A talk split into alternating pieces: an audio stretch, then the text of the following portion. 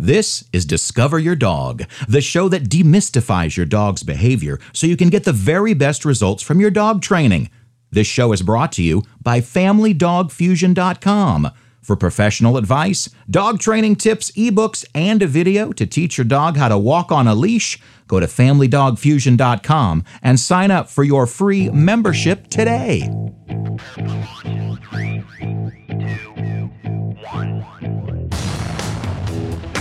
I've worked with quite a few of this breed of dog gentle, loving, and attractive. Yes, very attractive.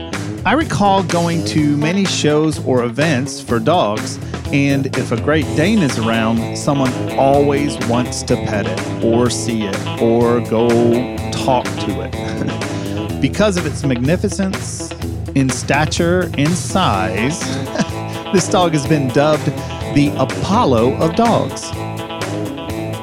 We would love for you to join our community of dog lovers. Log on to Facebook and search for our business page, Family Dog Fusion. There you will get updates as to what's going on with our dog loving family and friends from all over the world. See events, our travels, or just information that you may need about the podcast, our book, or the new products we'll be releasing. That's Family Dog Fusion on Facebook. See you there. This is Discover Your Dog, the show that demystifies your Great Dane's behavior so you may understand her much better. I say her because my current client has a female Great Dane named Marley. Hey, Marley! I'm Benny Copeland, trainer of people, behaviors to the dogs, and just like you, the listener, a dog lover. Great to be here. Great to have you as a listener. Great, great, great. Early on, this dog was used as a war dog and a hunter. The one thing I believe about this breed, only because I've seen it so often, is that they use their laziness, seemingly, to save up for bursts of energy that they will need when hunting or, as I understand, to go to war back in the Middle Ages. Nowadays, those bursts of energy can be a playful romp or the zoomies in your living room.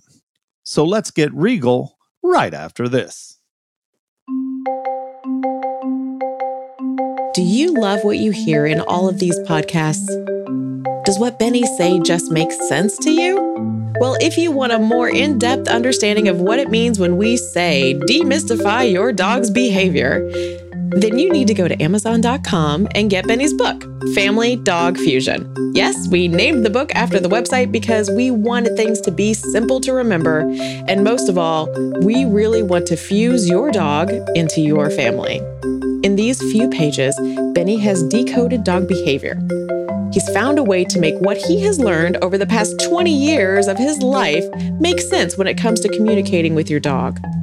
Also, the great thing about this book is you can mark up the pages, highlight the important stuff, bend the heck out of the spine even if you want to. It's yours. So we suggest to do all those things and then give it away and buy a new book when that happens. Family Dog Fusion on Amazon.com. Get your copy today. The country of origin for this dog is Germany. Why we call it a Great Dane? Who the heck knows? Those English have a way of doing whatever they want. The German people only refer to this breed as the Deutsch Dogge. Had to find the pronunciation of that on Google just to get it right. Ranked 29 by the AKC, it is thought that this dog was originally created by breeding an English Mastiff and an Irish Wolfhound. It seemed this dog was a natural for hunting, and it began being used to hunt wild boar in the 1500s. Typically, this dog can be from 28 inches to 32 inches tall at the shoulder and will weigh from anywhere from 90 to 120 pounds. The biggest one I ever worked with had a mouth that would fit all the way around my waist, and it weighed over 130 pounds. Not an ounce of fat on this dog, and it was very protective of the property and of the owner. If you did not feel the need to protect protect either, he was a very fun and gentle dog. They do have a very short coat and easily managed as far as grooming. As much or as little exercise as you want to do in your life, this dog will adapt. I have seen them very active and slugs that lie around all the time. Of course, with their size, there can be health issues. They grow very fast, but do not fully develop or mature for a couple of years. Typically, this dog will live 8 to 10 years old. A 10 year old Great Dane is a very old Great Dane. The color of this breed can be brindle, fawn, blue, or I would almost call it silver, black, or harlequin. Harlequin is those irregular black, gray, and white patches they have all over their body. In the poodles, they call it a party poodle. The Great Dane is very trainable and social. Their easygoing demeanor is an attribute that has created the nickname the Gentle Giant. With this awesome temperament, it is great to come across a well trained dog of this nature. Great Dane. Especially, like I said before, because people are going to want to pet or touch or come up to you and talk about your dog when it is in a public venue. I had a client once that owned four Great Danes, and they all did very well. I remember this couple buying a new vehicle just so that they could transport all of the dogs at once. They did live in a big home, and I think they even had the dogs had their own room in this home. Two of the dogs were rescues, and they seemed to be very grateful to be with people um, that were willing to take care of them and their other dogs. When I started working with them, they only had two, and obviously they very much love this breed that they went out and rescued two more. So let's get to the meat of this show why own or why you should not own a Great Dane. Why owning a Great Dane? That's easy. You don't have to do much with them. You can have a super loving dog. Marley, I mentioned earlier, lives in an apartment with her owners and is doing amazing. They are an active couple, and Marley is a rescue as well. They are finding that she is adapting to their lifestyle and becoming more and more active every week. Oh, and her training is going very well. This dog is fun to have in public because of all the attention they will get as well. And that could be a problem and a reason not to own a Great Dane.